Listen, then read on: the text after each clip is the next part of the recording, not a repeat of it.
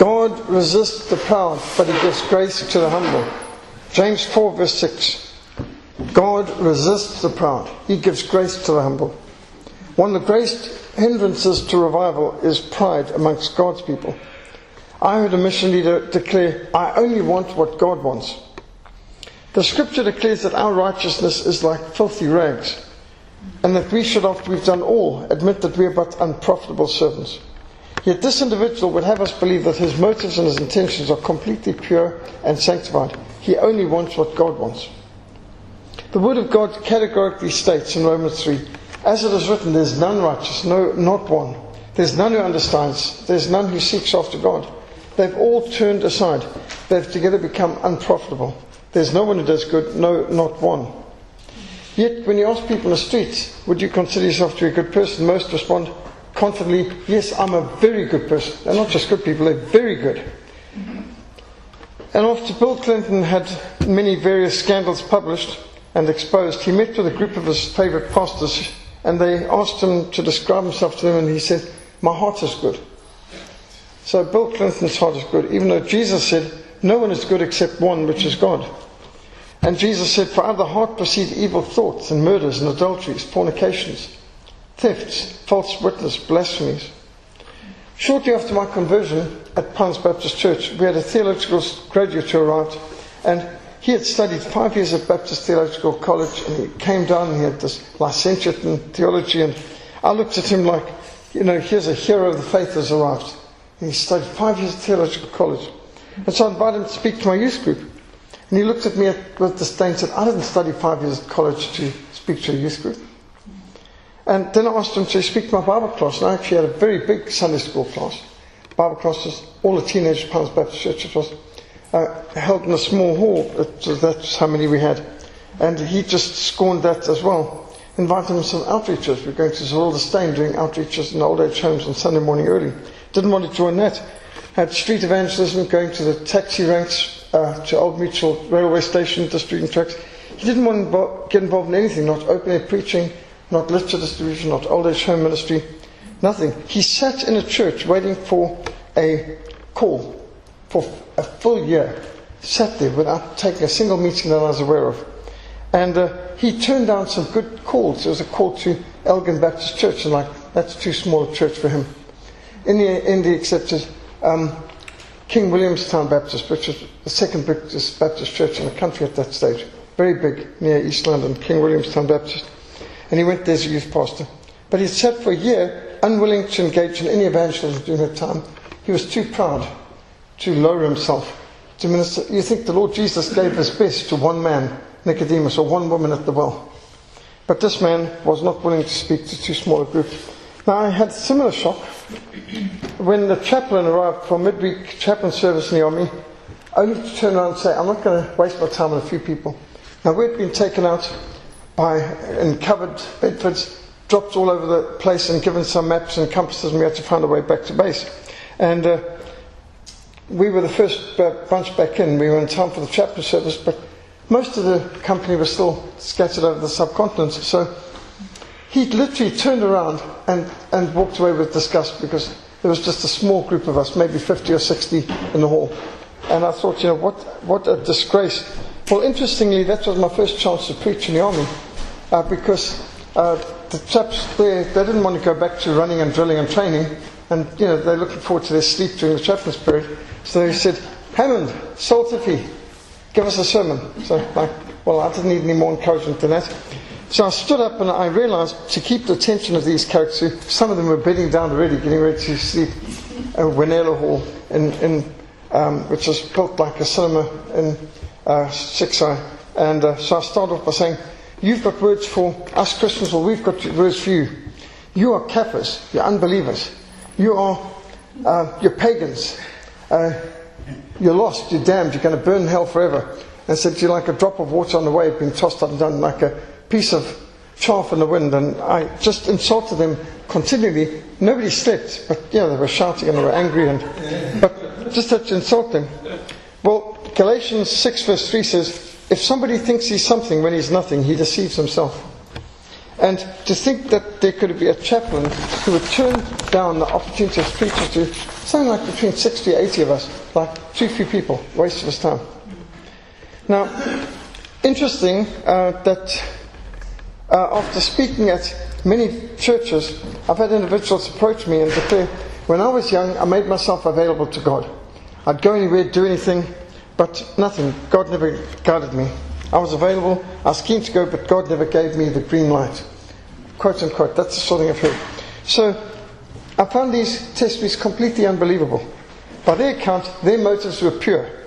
They were fully surrendered. They were eager and willing. The only problem was God neglected to guide them. So God dropped the ball.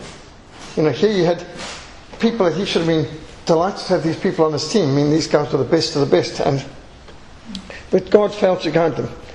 It's simply incredible to suggest that their heart, their mind, their soul was perfect, surrendered, willing, available. But somehow God failed to guide them. Behold the proud, his soul is not upright in but the just shall live by faith. Habakkuk 2 verse 4. Another phrase I've frequently heard which indicates dangerous spiritual pride is, I won't do anything unless God guides me. Do you need God's guidance to brush your teeth, to up your bootlaces? Do you need God's guidance to have a shower? Do you need God's guidance to prepare a meal, to go shopping? I mean, these people, I won't do anything without God's guidance. They're not being consistent, but I think they're suggesting they need God to personally guide them before they do anything specifically spiritual. I mean, imagine a soldier in the army says, Now, I'm not going to take any instructions from a corporal or a sergeant. I need the general himself to come and give me the instructions. See how well that works. I mean, the idea that God must give you personal attention, He's got delegated authority. If God's servants give you an instruction, isn't it good enough? And what about the teachings that you get in the Bible? And there's standing orders in the scripture. We don't need the general to come down and tell you every day you've got to polish your boots and you've got to. I mean, there's some things you just do no matter what. You make your bed, you don't need specific guidance for everything. And the idea that I won't do anything unless God guides me is spiritual pride. The scriptures in Psalm 25 says, The humble he guides in justice, the humble he teaches his way. All the paths of the Lord are mercy and truth, to such as keep his covenant and his testimonies. There's no doubt God gives the very best to those who leave the choice to him. The will of God will never lead you where the grace of God won't keep you. The question is, am I humble? Am I teachable? The word of the Lord is a lamp to my feet and a light to my path. God guides us first and foremost through His Word. The best way to know the will of God is to study the Word of God. And we need to know the Word of God and the God of the Word. All Scripture is given by inspiration of God. It is profitable for doctrine, for reproof, for correction, for instruction in righteousness, that the man of God may be complete, thoroughly equipped for every good work. It is our priority to ensure that we not conform to this world, but transformed by the renewing of our minds, so that we are able to prove what is the good, acceptable, and perfect will of God. When we get our priorities straight, everything follows. Seek ye first the kingdom of God and his righteousness, and all these things will be added unto you. Everything tends to follow from that. First things first. The steps of a good man are ordered of the Lord. He delights in his way. Although he fall, he shall not utterly be cast down, for the Lord upholds him with his right hand. Yes, we stumble. We might fall, but we get up again. And we don't give up. We don't turn back. We don't uh, give up the fight. To fall and to stumble and then to get up again is still a victory. But to fall and to wallow in, in self pity and so on and just roll around in the muck, well, that's, that's failure. But to fall and get up is not a problem. The will of God is not a mystery for us to discover. He has made his will abundantly clear in the Bible. If anyone loves me, he will obey my teaching. And as we remind ourselves on Friday night of Thanksgiving, God's will for us is that we are thankful, prayerful, and joyful. Be joyful always, pray continually, give thanks in all circumstances, for this is God's will for you in Christ Jesus. God's will is more than location and vocation and who we're going to marry. It's our attitude that we are joyful, prayerful, and thankful in all circumstances. God's will is that we do restitution, return the things we've borrowed, restore the property to its rightful owner, repair or replace items we've damaged, make right with individuals we have wronged. However, the super spiritual wants spiritual, super specific guidance for every aspect of life. When you invite them to an evangelistic outreach, just say, I need to pray about it.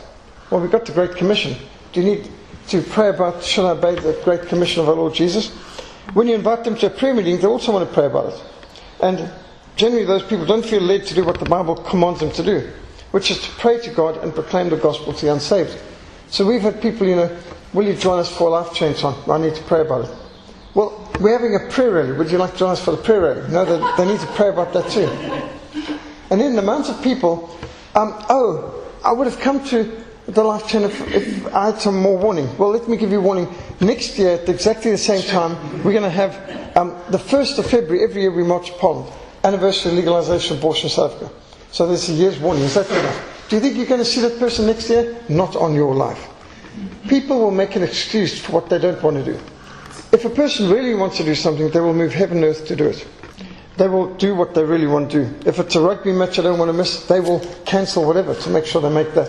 Whatever's important to them, they will make. And so, the will of God is not a mystery to be discovered, it's a command to be obeyed. And the super spiritual, uh, Isaiah 5 verse 21 says, Woe to those who are wise in their own eyes and prudent in their own sight. A person cannot be consistent with this position to refuse to do anything unless receiving direct guidance from God. What guidance do you receive to shop, cook, or eat food? Do we need specific guidance before we brush our teeth or wash our bodies in the morning?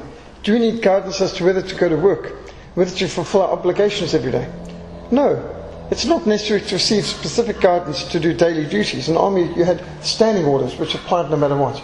Then you had party orders, which are specifics to this week. And so, biblical commands and personal responsibilities are expected to be done on a daily basis. We're meant to use our common sense and be diligent and dependable in all our duties.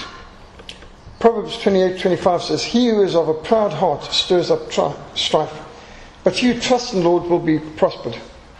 Now, spiritual pride is also seen those people who say, "I only read the Bible." I've been walking West Street, Durban, handing out gospel tracts, and one auntie said to me, "No, I only read the Bible." So, you know, I turned around, started following this lady, and you only read the Bible, yes. You never read the newspaper. No, of course I read the newspaper. You don't read magazines. No, of course I read magazines. So what do you mean you only read the Bible? Well, when it comes to spiritual things, I don't read tracts, I only read the Bible. Um, so how much do you read the Bible? Have you read the whole Bible? Have you read every book in the Bible? No, of course not. Uh, and it carries on. But honestly, this, this woman, I, I carried on until I think she was really fed up with me.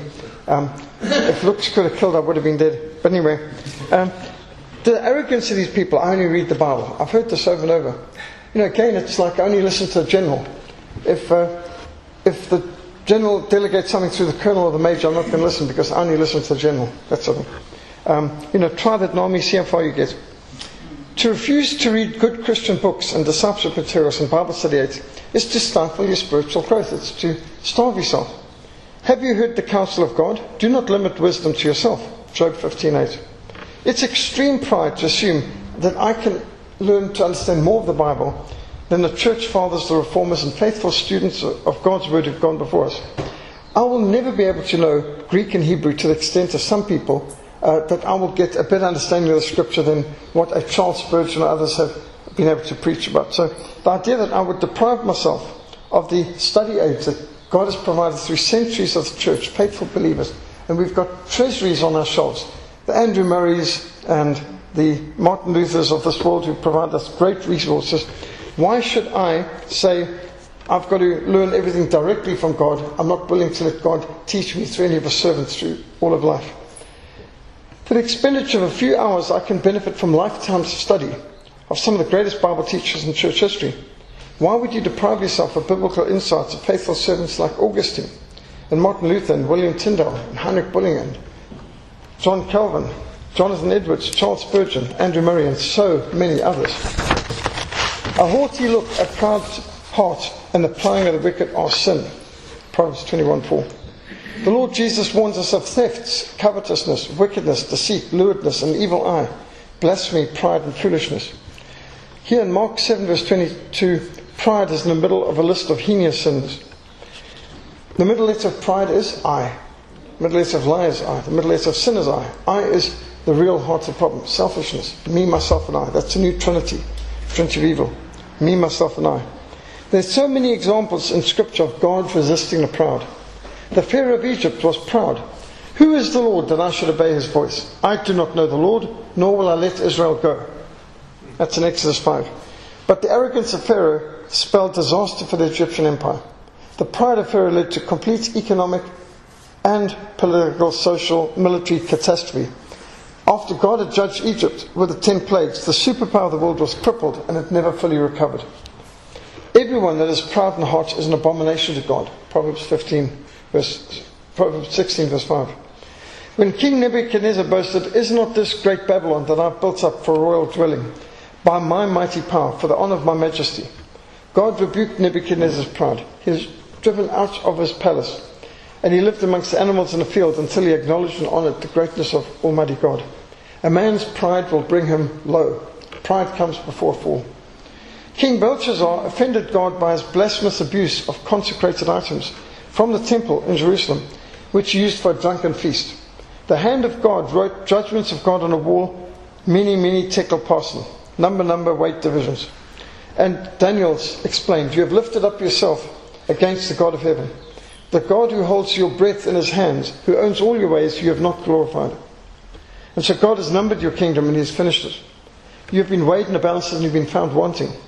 Your kingdom has been divided. It has been given to the Medes and the Persians. And that very night, King Belshazzar of the Chaldeans was slain. His kingdom was conquered by the Medes and by the Persians. Pride goes before destruction and a haughty spirit before fall. When King Herod arrayed himself in royal apparel and sat in his throne, the people kept shouting, The voice of God and not of man. Immediately, an angel of the Lord struck him because he did not give glory to God. He was eaten by worms and died. Now, maybe you've read Acts 19 and thought, this is the wrong way around. Surely it means he died and was eaten by worms. But in Sudan, we discovered this guinea worm. And the people uh, would even show us, you could see under their skin the guinea worm crawling around. And um, inside their body, sometimes on their chest, and there's the guinea worm working around through the neck and so on. And so people can be eaten by worms and die. The eating of worms comes first, the dying comes next. And uh, so when the Bible says Herod was eaten by worms and died, the people in Sudan point out to me that's what happens. We see it, guinea worm. You can have a worm inside your body, eating you up from the inside. And why was he punished in such a way? He did not give glory to God. He took the glory for himself. James 3 says, Even so, a tongue is a little member, but it boasts great things. See how great a forest is burned up by a little fire. James 3, verse 5. Obadiah 1 verse 3 says, The pride of your heart has deceived you. And pride does deceive one. In the book of Esther, we read about Haman uh, who brought catastrophic destruction upon himself and upon his household because of his pride. When Haman saw that Mordecai did not bow or pay him homage, he was filled with wrath. Because of Haman's extreme pride, his plot unraveled. He ended up hanged on the very same gallows that he built for Mordecai. Do not boast about tomorrow you do not know what a day may bring forth. We read in Proverbs 27, verse 1. Which is why I saw early on, as a new Christian, uh, many church programs had DV there, which basically is, you know, God willing. And uh, that comes from this verse. You don't know what tomorrow brings. You can say, you know, we're going to have a Bible study tomorrow night. Well, God willing. We don't know for sure. We've always got to have the attitude of, I may be planning our Great Commission course for January, but I mean, things are in God's hands. He has the right to overrule anything. So we read in the scriptures of Naaman from Syria, having his pride offended when the prophet didn't come out and speak to him personally to heal him of his leprosy, but told him through a servant to go and wash himself in the river. And he thought, Do we not have good enough rivers in Syria? And he was proud and he was offended. But one of his servants said, If the prophet had asked you to do something difficult, would you not do it? Why not do something that's easy? And so he went ahead and he was healed. But pride can lead to national catastrophe. When King Uzziah was strong in his heart and he was lifted up to his own destruction, he transgressed the Lord his God by entering the temple of his God to burn incense on the altar of incense. 2 Chronicles 26 speaks of how King Uzziah brought not only disaster to himself but to the whole nation because of his pride. Of King Hezekiah, the scriptures, his heart was lifted up, and therefore wrath was looming over him and over Judah and Jerusalem. That's 2 Chronicles 32. Personal pride in national leaders can lead to national catastrophe, as with Pharaoh. Our Lord Jesus warned of the danger of pride when he taught on the Pharisee who dared to come into God's house and to pray to himself, God, I thank you I'm not like other men. I'm not like that tax collector over there. I fast twice a week. I give one to men to come to the poor. And Jesus says he prayed to himself. God wasn't even listening to his prayers. He was so self congratulatory, patting himself on the back, and he didn't come to express any humility or dependence on God. He came to regale to himself why he's so impressed with himself and why he's so much better than everyone else. To have the audacity to stand in God's temple and to pretend to pray while he's actually just boasting. And that's the kind of Pharisee the Lord condemns. The Lord Jesus condemned the church in Laodicea. Because you say I'm rich, I've become wealthy, I've got need of nothing. But you do not know that you are wretched, miserable, poor, blind, and naked. Revelation 3:17. 1 Corinthians 4 speaks, now some are puffed up. You can think, you see some fish and so on, they can puff themselves up, and this kind of, um, it's mostly hot air. They, they balloon themselves up and they think they're so much greater than art. Like some balloon that you've inflated with helium. It looks more impressive than it actually is and just takes a pinprick to pop the whole thing down to size. 2 Chronicles 10, we read of a national catastrophe of the pride of King Rehoboam. The people of Israel petitioned the king, Your father Solomon made our yoke heavy. Therefore, lighten the burdensome service of your father and lift this heavy yoke that he put on us, and we will serve you. So, after the death of King Solomon, the third king of united Israel, uh, his son Rehoboam comes to the throne, and the wise old men advise him to lessen the taxation burden and, and the pressures, the strict laws. And the elders who stood before his father Solomon counseled, If you're kind to these people and release them, and please them, and speak good words to them, they will be your servants forever. But he rejected the advice of the elders, and he consulted the young men who had grown up with him. You know, companion of fools um, is not wise. Then the king answered them roughly. King Rehoboam rejected the advice of the elders. He spoke to them according to the advice of the young men, saying, My father made your yoke heavy. I will add to it. My father chastened you with whips. I will chasten you with scourges and scorpions. Now, because of this arrogant reply, disdaining the wise counsel of the elders, the ten northern tribes of Israel rebelled against Rehoboam, divided the people of Israel forever. Rehoboam had to flee in haste. The heart of him who is understanding seeks knowledge, we read. And of course, pride is the very opposite of, of seeking knowledge. A fool despises his father's instruction, but he who receives correction is prudent. Proverbs 15, verse 5. Proverbs 28, verse 26 should be memorized um, and written over every Hollywood Disney film. He who trusts in his own heart is a fool. How many Hollywood Disney films have you heard? You know, trust in your heart, know, escape with your heart, And the Bible says, he who trusts in his heart is a fool. Proverbs 28, 26. He who trusts in his own heart is a fool. See to it that you walk circumspectly, not as fools, but as wise, we are told in Ephesians 5.15. C.S. Lewis writes about pride and mere Christianity.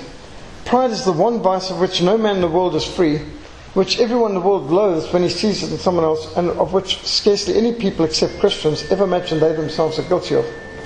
There's no fault which makes a man more unpopular, and no fault of which we are more unconscious of it ourselves. Proverbs 26 says, Do you see a man wise in his own eyes? There's more hope for a fool than for him. To be wise in your own eyes. Professing themselves to be wise, they became fools. That's, you could write that over most officers up at UCT. These professors who profess themselves to be wise. Pride is the only disease known to man which makes everyone sick except the person who has it. Pride is the ground in which all sins grow. None are so empty as those who full of themselves. An egotist is always knee deep in conversation. Pride is the very image of the devil. It's the national religion of hell. For all that is in the world, the lust of the flesh, the lust of the eyes, the pride of life, is not of the Father, but it's of the world. 1 John 2.16 Pride is the idolatrous worship of ourselves. Pride is the religion of hell. The first step towards hell is pride. The first step towards heaven is humility. God resists the proud. God gives grace to the humble. Pride thrust Lucifer out of heaven. Pride thrust Adam out of paradise. Nebuchadnezzar out of his, out of his palace in man's society. Saul was thrust out of his kingdom and Haman out of his royal court. You boast in your arrogance. All such boasting is evil, we read in James 4.16. St. Augustine wrote, Men ought to be ashamed of being proud, seeing that God was humbled for our sake. Those who think too much of themselves don't think, said Amy Carmichael. God sends no one away who's empty except those who are full of themselves, said D.L. Moody. Oswald Sanders recommended three tests to evaluate how proud we are and how much pride we have to repent of. The test of precedence. How do you react when another person is selected for the assignment you expected or for the office you coveted? How do you react when another person is promoted and you are overlooked? When someone else outshines you in gifts and accomplishments? Number two, the test of sincerity. In your moments of honest self criticism, you will admit many things about your own failings and weaknesses. But how do you feel when other people say exactly the same things about you that in the sincerity of your heart you've recognized are true? And many times we will, Lord God, you know, I'm a wicked, evil, worthless sinner. But if someone said that to you, you'd um, fight them. So the test of sincerity. Thirdly, test of criticism. Does criticism arouse hostility and resentment in your heart? Does criticism cause you to fly immediately in self justification? There's nothing that human pride resents so much as to be rebuked. Do not be wise in your own eyes. Fear the Lord and depart from evil. The folly of fools is deceit. I heard um, a good response of some people is when they've been accused of being really sinful and, and bad. I mean, like, just take George Verwer classically, when people said, you know, you are, you know, Betty said, well, no, I'm much worse than that. And, uh, you know, when uh, William Carey was being belittled by some arrogant woman in India and said, Mr. Carey, I believe that you were a shoemaker. And he said, No, ma'am, I was only a cobbler. Shoemaker makes shoes. A cobbler just repairs them. Mr. Carey, I believe you were a shoemaker. No, ma'am, just a cobbler. And, you know, how can you insult a person and you tell them they're bad and they tell you, well, actually, I'm worse than that. For the wisdom of this world is foolishness with God. For it is written, He catches the wise in their own craftiness. 1 Corinthians 3.19 Published in 1813, Jane Austen's novel Pride and Prejudice is recognized one of the finest novels in all of history. In it, Elizabeth Bennet um, comes across as prejudiced and Fitzwilliam Darcy as proud, but the writer, the depth and subtlety of Jane Austen doesn't have one dimensional characters. Her characters are complex, compelling, and ambiguous. The pride and prejudice of the title applies both to Elizabeth Bennet and to Fitzwilliam Darcy. Darcy is proud of his rank and fortune, and he's prejudiced against Elizabeth's family and her foolish mother. Elizabeth takes pride in her own independence, and she's prejudiced against what she sees as Darcy's self importance and snobbery. They're both proud, they're both prejudiced. The fear of the Lord teaches a man wisdom. Humility comes before honor. Proverbs 15:33. As a young Christian, I remember being most impressed at the evangelist that I invited to our evangelistic crusade at 6th South African Infantry, uh, Reverend Roger Voke.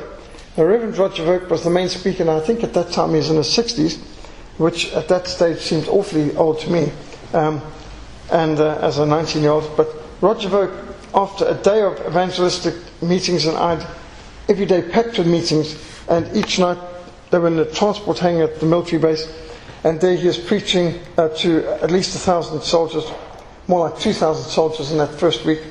And uh, at the end of the first night, 99 people had come forward and surrendered their lives to Christ in front of the stage. We only had 34 trained counselors. Each of us had to counsel these three people at a time. Well, it'd been a long day, busy day, and each day we had an average of five evangelistic meetings, local schools, churches, and at the military base. But here was this man, three times our age.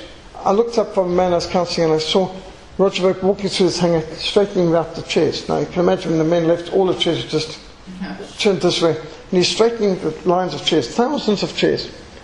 And those of us who weren't busy at the coffee bar felt chastened immediately. We threw ourselves into straightening the chairs so the guest evangelists could get, get some rest. Now, as a young 26 year old missionary, I was invited to speak at KwaSizabantu Mission, and Reverend Erlo Stegen and his wife, Auntie Kay, gave up their bedroom to me.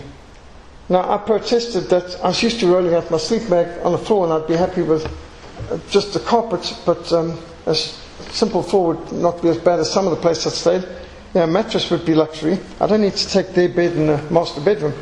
But Uncle Erlo, Auntie Kay, they went and slept them on the children's uh, bunk beds and uh, made available their bedroom for this young single motorbike missionary of 26 years old. I mean, I was quite embarrassed, uh, but I was impressed at the humility of these senior missionary veterans, more than double my age, showing such humility. And KwaSizabantu Mission practices the principle of in honor preferring one another. And I think that's uh, a principle that's that really epitomizes the people here. In honor, preferring one another. Everyone there seems to really think everyone else is more important than them. That's quite extraordinary you go to other places where people are convinced they're more important than everyone else. God resists the proud, but he gives grace to the humble. In the words of Isaac Watts' hymn, When I survey the wondrous cross on which the Prince of Glory died, my richest gain I count but loss, and pour contempt on all my pride. So we should take our pride to the cross. Because God resists the proud and gives grace to the humble. So we pray. Lord God, we thank and praise you for what you have done for us, for how you humbled yourself and took the form of a human being. And you suffered all the frustrations and indignities of human life in an oppressed province as a second class citizen of, under an evil empire. And you took a humble occupation, you worked hard, you showed work ethic, you suffered unjust accusations, you suffered hunger and thirst for our sake, and you suffered an unjust kangaroo court, whipping, scourging, spitting, mistreatment of every kind, and brutal crucifixion for our sakes. You humbled yourself for us. Lord God, forgive us that we so often think ourselves more worthy than we should. We do pray, Lord God, that you would help us to be more humble, that you may be able to bless us because we recognize that you resist the proud and you give grace to the humble. Lord, we pray, give us more grace. Guide us, we pray. Have mercy upon us that we may bear the afflictions you put upon us with grace and with joy, recognizing that the joy of the Lord is our strength. Have mercy upon us, we pray, Lord God. Give us the victory. We thank you, Lord God, that through our God we will do valiantly as you will tread down our enemies. In Jesus' name, amen. Comments, questions, anything to add? Multiply? Divide? There's times when you say, I'm waiting for God. Oh, Um, like it's if you've got this choice or that choice, what do I do? yeah. And, you know, you don't just plunge into something. Well, gu- guidance, guidance is something that we need to take seriously. But the trouble is, some people are so super spiritual they use this as an excuse why they don't do anything, and that's not right. I also think guidance is a blueprint. It should, guidance, guidance should not be used as an excuse for disobedience, laziness, and just sitting on a fence. And I think I've seen all too much of that. The amount of super spiritual characters who don't do that much, but you know they, they act so super spiritual and they're waiting on God and they're waiting on guidance. I just find it super suspicious when God never seems to guide them to attend the prayer meetings, the Bible studies, the outreaches. Um, it's hard to believe they're so super spiritual they don't do what God commands them to do. How can it be that super spiritual? I mean, I'm sure every church has them. You know, with God's guidance, is you pray about it and you put it in His hands, and then you continue to do what's in front of you. And if God wants to show you, it'll open up. You know, you can't miss. You don't miss God's guidance. Let's put it that way. No. If God is guiding you to do something, like you're praying about it, you're in a job, and you continue doing that job until it becomes utterly clear. You'll never miss God's guidance because He'll wake you up at night you'll know that you're on the wrong track and you must do something. You just you don't you don't miss it, you know. You can't say to God one day I missed your guidance because but if you're praying but you stay at your post until you have an absolutely clear uh, vision of where you're going and you'll know it, you can't sleep it, you, people will tell you it about it, there's no way to miss it. And then if you're disobedience, you know you're disobedience. You can't sleep at night. Because you know you should be doing that thing. Yeah, your You- peace is yeah, I've heard it's described that it's like riding a bicycle. Yeah. You can steer the bicycle while it's moving, but you can't really steer it while it's stationary. That's right. And this idea that, you know, God's going to guide me, but I'm, I'm sort of stationary on my bike. I'm not going to get anywhere. He can guide me as I'm moving. Yeah. He can steer me when I'm, I'm busy doing something. That's what someone said. People think of guidance as a blueprint, where it's actually a game, a game plan. You have to be doing things to That's, be able that's to brilliant. beat guidance. moving, yeah. Yeah. Yeah. You don't have to wait for the whole thing to be rolled out for you, and then you do it. I remember years ago, we were, Christine and I was struggling financially, and so we prayed about it, and then nothing comes, you know. So now you make an Ishmael plan, you know. you know what I mean? You go and you're going to take a loan. You think, well, God hasn't showed us, so that must be the right thing to do. And it wasn't. It was a terrible millstone around our necks. You know, we used to, cry, uh, cry out to the Lord and say, deliver us from this. You know, and it took a while before God did, but we learned to listen. You can't just go, you know, God's guidance works on His own. It's got nothing to do with you. You've got to pray about it and trust and carry on and remain at your post.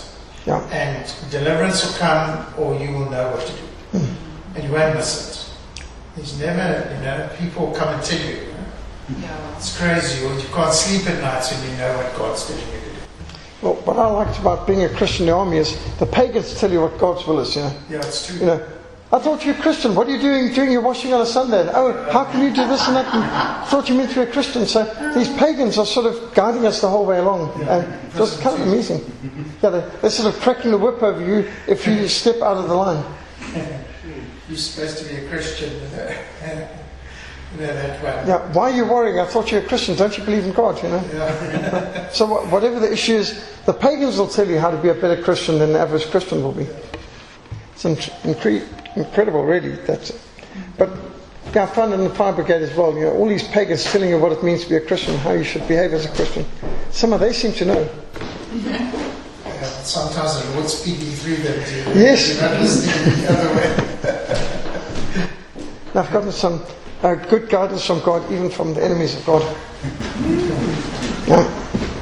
And we all have been given like talents and gifts.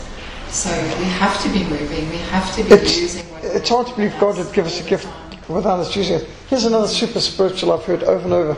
As I started in Hospital Christian Fellowship, you start to hear people at churches with, you know, I always said to God, God, I'll do absolutely anything. Just don't send me to Africa. So where did God send me? Send me to Africa. or, I wanted to do medicine more than anything else. And so that's what I had to put on the altar. And God has me doing something else, not medicine.